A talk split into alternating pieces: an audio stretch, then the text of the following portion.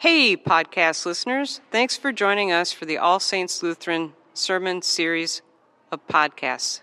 We're so delighted that you've landed on this page, and we ask that you contextualize yourself by reading the descriptor. Enjoy and let us know what you think. Good morning, everyone. Better response than I was expecting. Hi. I'm, I'm Thomas. I'm a junior at the University of Minnesota. I'm studying bioinformatics. You can ask me what that is, you know, later. And I'm involved with Lutheran Campus Ministries on campus. I'm a student leader there, and I am so happy to be here with you today. Thank you for the very warm welcome.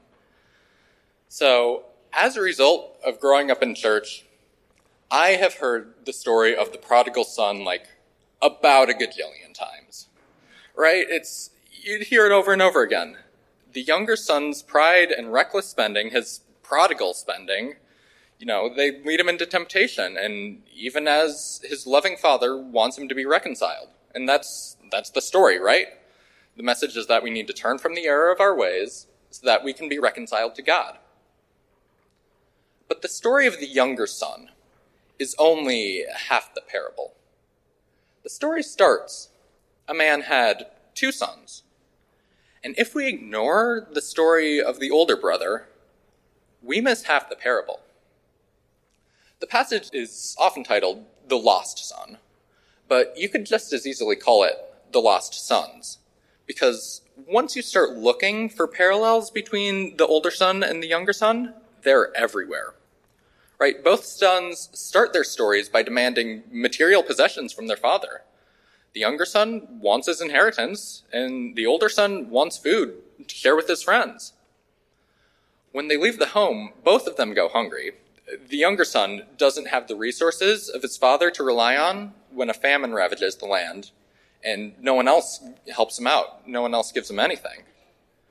But meanwhile, the older son, his stubbornness causes him to miss out on the great meal where they're feasting on the family's prized animal. And one final similarity neither son believes that the younger son deserves that boundless grace of the father. But the key difference in the stories is this the younger son repents and is reconciled to the father.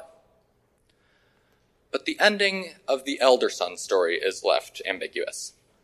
The tale here ends with a choice. And here Jesus is inviting us into the shoes of the older brother so, siblings in Christ, let's visit this story with fresh eyes and fresh ears and put ourselves in the position of that older brother. How would this older brother define grace? What does he believe that grace means? His response to the father's acceptance of the younger son gives it away. In the parable, he says, I have been working like a slave for my father, and I have never disobeyed his command. Yet he has never given me even a young goat so that I might celebrate with my friends. It's pretty clear that this older son believes that grace is a thing to be earned, that love should be doled out as a reward to those who do good. He has fallen prey to the idea that the universe works in a way such that everyone receives exactly what they deserve. At least, what the older brother believes they deserve right? He fails to recognize that all the while he's been comfortably fed and his brother has been starving. You know, which brother needs the feast? The one that's been well cared for or the one who's been starving and wanted to eat even what the pigs were eating? Right? This, this older brother can't see beyond his view of right and wrong. And he is suffering under this constrained grace. But Jesus doesn't just present us with this example of a rationalized, limited grace. Because there's another character in this story who has a chance to respond to the younger son. The father, who has this great, abundant, prodigal, wasteful love. In the translation of the story we just read, so we talk about how the father was filled with compassion, right? That's the wording they use. But I think the English isn't doing the Greek proper justice here right? So there's a word in the original Greek, so it's esplanthoniste, and that literally translates to the father's insides were moving. Like they just took the word for your internal organs and made it into a verb. Like it's very powerful physical language, right? It says that the father's reaction is so strong, so instinctual, it's literally part of his innermost being. When the son comes home, all that the father knows and all that the father can know is grace. For every assumption, every excuse, and every rationalization that pops into the father's head that would keep him separated from his son, all of these things are left behind. The only thing that the father cannot leave behind is a compassion that's both innate and embodied, and overwhelming and unending. And here's where Jesus gives the listener a choice. In the church, we're used to thinking of ourselves as the younger son, needing to make a choice to accept the grace of God. But if we just read ourselves as the younger son, we're missing half the point.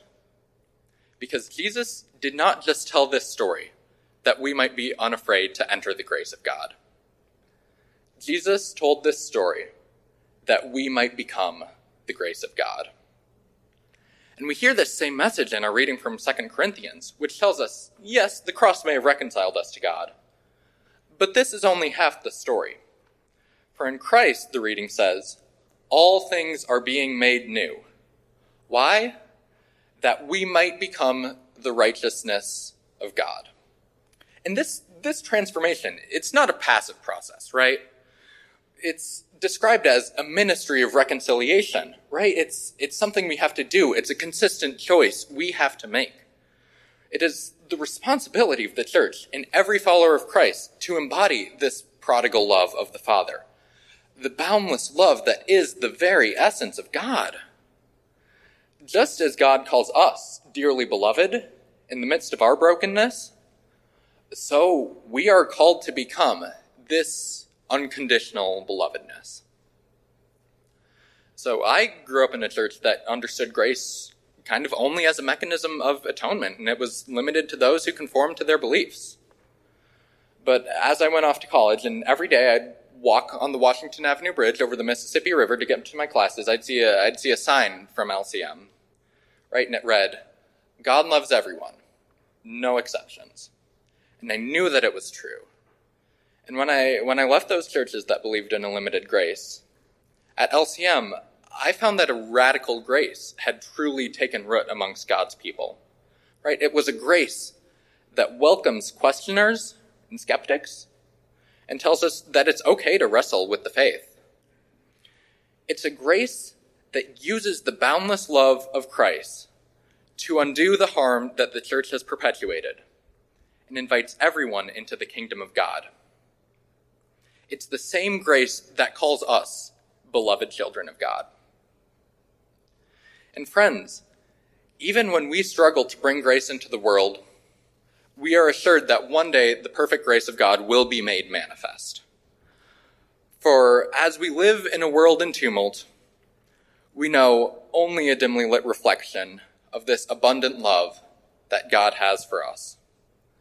But we are promised that one day we shall fully comprehend this unsurpassable grace so that it can do nothing but overflow into the world around us.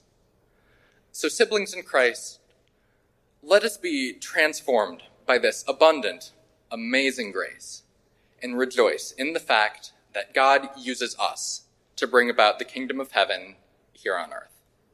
Amen.